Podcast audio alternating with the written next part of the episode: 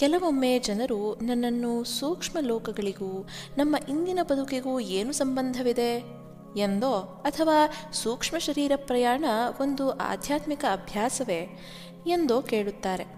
ಇವುಗಳನ್ನು ಸ್ವಲ್ಪ ಪೂರ್ವ ಜ್ಞಾನವಿಲ್ಲದೆ ಪ್ರತ್ಯೇಕವಾಗಿ ವಿವರಿಸಲು ಸಾಧ್ಯವಿಲ್ಲದರಿಂದ ನಾನು ಇಂತಹ ಪ್ರಶ್ನೆಗಳಿಗೆ ಉತ್ತರಿಸುವುದಿಲ್ಲ. ಆದರೆ ನೀವು ಅರ್ಥ ಮಾಡಿಕೊಳ್ಳಬಲ್ಲಿರಿ. ನೆನಪಿಡಿ, ಈ ಜಗತ್ತು ಸೂಕ್ಷ್ಮ ಲೋಕದ ವಿಸ್ತರಣೆ ಮಾತ್ರ. ಎಲ್ಲ ಘಟನೆಗಳು ಮೊದಲು ಸೂಕ್ಷ್ಮ ಲೋಕದಲ್ಲಿ ಜರುಗಿ ನಂತರ ಇಲ್ಲಿ ಮೈದಾಳುತ್ತದೆ. ಅದು ಚುನಾವಣೆಗಳಾಗಿರಬಹುದು ಅಥವಾ ವಿಶ್ವ ಯುದ್ಧಗಳೇ ಆಗಿರಬಹುದು. ಒಂದು ಹುಟ್ಟು, ಮದುವೆ, ಅಪಘಾತ ಅಥವಾ ಬಡ್ತಿ ಯಾವುದಾದರೂ ಆಗಿರಬಹುದು. ನಾವೀಗ ಸೂಕ್ಷ್ಮ ಲೋಕವನ್ನು ಪ್ರವೇಶಿಸಿ ಭವಿಷ್ಯದೊಳಗೆ ಕಣ್ಣು ಹಾಯಿಸಿದರೆ ಎಷ್ಟೆಲ್ಲ ತಿಳಿದುಕೊಳ್ಳಬಹುದು? ಆದರೆ ಖಂಡಿತವಾಗಿ ನಡೆಯುತ್ತದೆ ಎನ್ನುವಂತಹ ವಿಧಿ ಯಾವುದೂ ಇಲ್ಲ. ಭವಿಷ್ಯದ ಯಾವುದೇ ಘಟನೆಯನ್ನು ಆಧ್ಯಾತ್ಮ ಶಕ್ತಿಯಿಂದ ಒಂದು ಧ್ಯಾನದಿಂದ ಬದಲಿಸಬಹುದು. ಒಂದು ಅಪಘಾತವನ್ನಾಗಲಿ, ಮಹಾಯುದ್ಧವನ್ನೇ ಆಗಲಿ ನಾವು ತಪ್ಪಿಸಬಹುದು. ಇದೇ ಕಾರಣಕ್ಕೆ ನಾವು ಸೂಕ್ಷ್ಮ ಲೋಕದಲ್ಲಿ ಬಹಳಷ್ಟು ಕೆಲಸಗಳನ್ನು ಮಾಡುತ್ತೇವೆ ಮತ್ತು ಈ ಪರಿಹಾರ ಕಾರ್ಯಗಳು ಭೌತಿಕ ಮಟ್ಟದಲ್ಲಿ ಉತ್ತಮ ಫಲಿತಾಂಶವನ್ನು ತರುತ್ತವೆ. ನಮಗೆ ಬ್ರಿಟಿಷರಿಂದ ಸ್ವಾತಂತ್ರ್ಯ ದೊರಕಿಸಿಕೊಡಲು ನಮ್ಮ ಋಷಿಗಳು ಎಷ್ಟು ಕಷ್ಟಪಟ್ಟರು ಎನ್ನುವುದು ಯಾರಿಗೂ ತಿಳಿದಿಲ್ಲ. ನಮಗೆ ಸ್ವಾತಂತ್ರ್ಯ ಬಂದ ನಂತರ ವಿಶ್ವಾಮಿತ್ರ ಮಹರ್ಷಿಗಳು ಈ ದೇಶಕ್ಕೆ ಒಂದು ಉಡುಗೊರೆಯನ್ನು ನೀಡಬೇಸಿದರು ಅವರು ಅತ್ಯುನ್ನತ ಲೋಕಕ್ಕೆ ಹೋಗಿ ಅಲ್ಲಿಂದ ಒಂದು ಮಹಾಶಕ್ತಿಯನ್ನು ತಂದರು. ಆ ಶಕ್ತಿಯನ್ನು ಅವರು ಒಬ್ಬ ಬಲಶಾಲಿ ವ್ಯಕ್ತಿಗೆ ಕೊಡಲು ಇಚ್ಛಿಸಿದರು. ಆ ನಾಯಕ ಮಾಡಬೇಕಾಗಿದ್ದ ಒಂದೇ ಕೆಲಸವೆಂದರೆ ಈ ಶಕ್ತಿಯನ್ನು ದೇಶದ ಪರವಾಗಿ ಸ್ವೀಕರಿಸಿ ಅದನ್ನು ಸಂರಕ್ಷಿಸಿಡುವುದಾಗಿತ್ತು. ವಿಶ್ವಾಮಿತ್ರರು ಆ ಕಾಲದ ಅನೇಕ ಮುಖಂಡರನ್ನು ಸೂಕ್ಷ್ಮ ಮಟ್ಟದಲ್ಲಿ ಭೇಟಿಯಾದರು. ಆದರೆ ಯಾರೂ ಅದನ್ನು ಸ್ವೀಕರಿಸಲು ಸಿದ್ಧರಿರಲಿಲ್ಲ. ಇದು ತುಂಬ ವಿಚಿತ್ರವಾಗಿತ್ತು. ಪ್ರತಿಯೊಬ್ಬರಿಗೂ ಅವರದೇ ಸ್ವಂತ ಕೆಲಸವಿತ್ತು. ಆಗ ಮಹರ್ಷಿಗಳು ನನ್ನ ಮೂಲಕ ಸ್ವರ್ಗ ಸಮಾನವಾದ ಒಂದು ವಿಶೇಷ ಭೂಮಿಯಲ್ಲಿದ್ದ ಮಹಾಭಾರತದ ವೀರರಿಗೆ ಸುದ್ದಿ ಕಳಿಸಿದರು. ಅವರು ಕೆಳಗಿಳಿದು ಬಂದು ಈ ದೇಶದ ಪರವಾಗಿ ಆ ಶಕ್ತಿಯನ್ನು ಸ್ವೀಕರಿಸುವಂತೆ ಹೇಳಿದರು. ಆದರೆ ದುರದೃಷ್ಟವಶಾತ್ ಅವರು ತತ್ಕ್ಷಣವೇ ಬರಲು ನಿರಾಕರಿಸಿದರು. ವಿಶ್ವಾಮಿತ್ರರಿಗೆ ತುಂಬಾ ನಿರಾಶೆಯಾಯಿತು. ಅವರು ಆ ಶಕ್ತಿಯನ್ನು ಆಕಾಶಕ್ಕೆ ಎಸೆದಾಗ ಅದು ಕೋಟ್ಯಂತರ ಅಣು ಬಾಂಬ್ಗಳಂತೆ ಸಿಡಿಯಿತು. ನಾನು ಆ ಸ್ಫೋಟದ ಹತ್ತಿರವೇ ಇದ್ದೆನಾದ್ದರಿಂದ ನನ್ನ ಸೂಕ್ಷ್ಮ ಶರೀರಕ್ಕೆ ಹಾನಿಯಾಯಿತು. ನಾನು ನನ್ನ ದೇಹಕ್ಕೆ ಮರಳಿ ಬಂದಾಗ ಮೈಯೆಲ್ಲ ಸುಡುತ್ತಿರುವ ಅನುಭವವಾಯಿತು. ವೈದ್ಯರಿಂದ ಯಾವುದೇ ಸಹಾಯವಾಗಲಿಲ್ಲ. ಆಗ ವಿಶ್ವಾಮಿತ್ರ ಮಹರ್ಷಿಗಳು ಬಂದು ನನ್ನನ್ನು ಗುಣಪಡಿಸಿದರು. ನಂತರ ಅವರು ಈ ತಾರಾ ಸಮೂಹದಿಂದ ದೂರ ಬಹುಶಃ ಯಾವುದೋ ತಾರಾ ಸಮೂಹದಲ್ಲಿ ತಪಸ್ಸು ಮಾಡಲು ಹೊರಟು ಹೋದರು. ಇದು ನಡೆದದ್ದು ಸಾವಿರದ ಒಂಬೈನೂರ ನಲವತ್ತೆಂಟರಲ್ಲಿ. ಈಗ ಅವರು ವಾಪಸ್ಸು ಬಂದಿದ್ದಾರೆ ಎಂದು ಅಮರರು ವಿವರಿಸತೊಡಗಿದರು. ಈ ಸುದ್ದಿ ಸಂಚಲನವನ್ನೇ ಉಂಟು ಮಾಡಿತು ನಾವು ಅನೇಕ ಪ್ರಶ್ನೆಗಳನ್ನು ಕೇಳಿದೆವು. ಅಮರ ಎಲ್ಲಕ್ಕೂ ಉತ್ತರಿಸಿದರು. ಅವರು ನಂತರ ವಿವರಿಸಿದ ವಿಷಯ ನಮ್ಮೆಲ್ಲರನ್ನೂ ರೋಮಾಂಚನಗೊಳಿಸಿತು. ವಿಶ್ವಾಮಿತ್ರ ಮಹರ್ಷಿಗಳು ಸಾಧಕರ ಒಂದು ವಿಶೇಷ ತಂಡವನ್ನು ರೂಪಿಸಲಿದ್ದಾರೆ. ಅವರು ವಿಶೇಷ ತಂತ್ರಗಳನ್ನು, ಸೂಚನೆಗಳನ್ನು ಕೊಡುತ್ತಾರಲ್ಲದೆ ಅದಕ್ಕೂ ಮುನ್ನ ಈ ತಂಡಕ್ಕೆ ಸೇರುವ ಎಲ್ಲರಿಗೂ ಅವರು ವಿಶೇಷ ಮಂತ್ರವೊಂದರ ಮೂಲಕ ದೀಕ್ಷೆ ಕೊಡುತ್ತಾರೆ.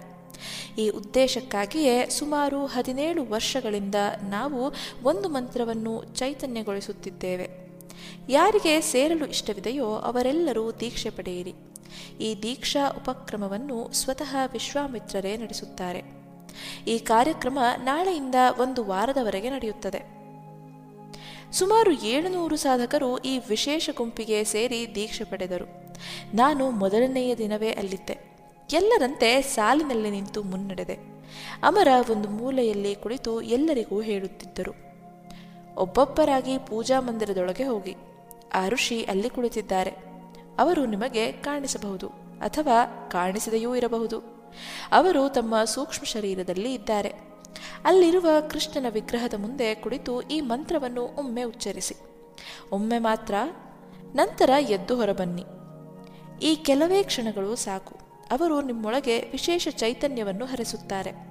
ಮತ್ತು ಈ ಚೈತನ್ಯವು ಅನೇಕ ಜನ್ಮಗಳವರೆಗೆ ನಿಮ್ಮೊಂದಿಗಿರುತ್ತದೆ ಎಂದು.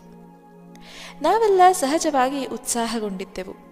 ನಾನು ಕೋಣೆಯನ್ನು ಪ್ರವೇಶಿಸಿ ಮಹರ್ಷಿಯನ್ನು ನೋಡಲು ತುಂಬ ಪ್ರಯತ್ನಿಸಿದೆ. ಅವರು ಕಾಣಿಸಲಿಲ್ಲವಾದರೂ ಅವರ ಸಾನ್ನಿಧ್ಯ ನನ್ನ ಅನುಭವಕ್ಕೆ ಬಂದಿತು. ಅಮರ ಹೇಳಿರದಿದ್ದರೂ ನನಗೆ ಅದರ ಅನುಭವವಾಗುತ್ತಿತ್ತು. ಅದು ಎಂತಹ ಬಲಶಾಲಿ ಸಾನ್ನಿಧ್ಯವೆಂದರೆ ಯಾರಿಗಾದರೂ ಅದರ ಅನುಭವವಾಗುವಂತಿತ್ತು. ನಾನು ಒಂದು ಬಾರಿ ಮಂತ್ರವನ್ನು ಹೇಳಿದೆ.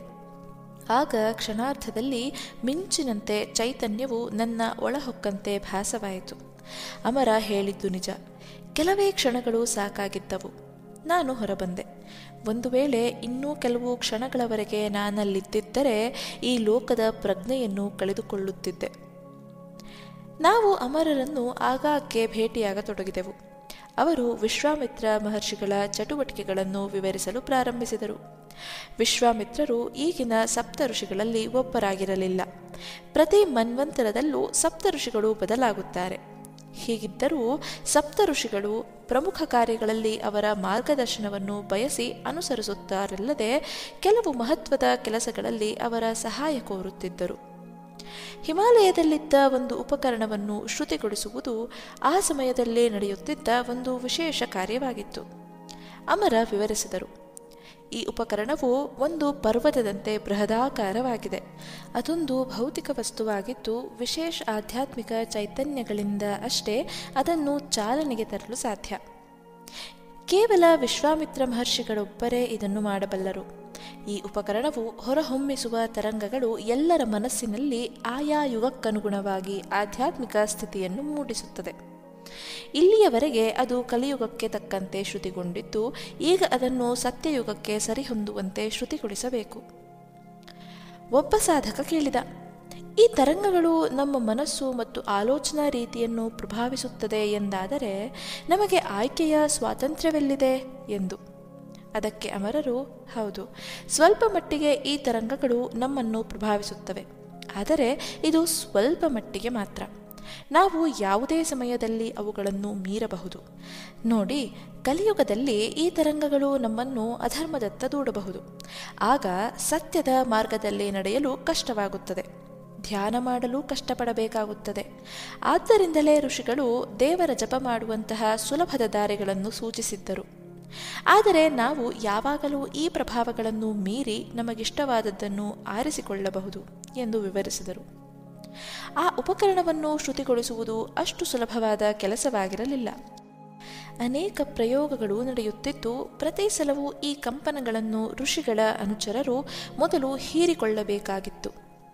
ಪ್ರಯೋಗಗಳಲ್ಲಿ ಅನೇಕ ಅನುಚರರು ಮೃತರಾದರು. ಅಮರರಿಗೆ ಹೃದಯಾಘಾತವಾಯಿತು.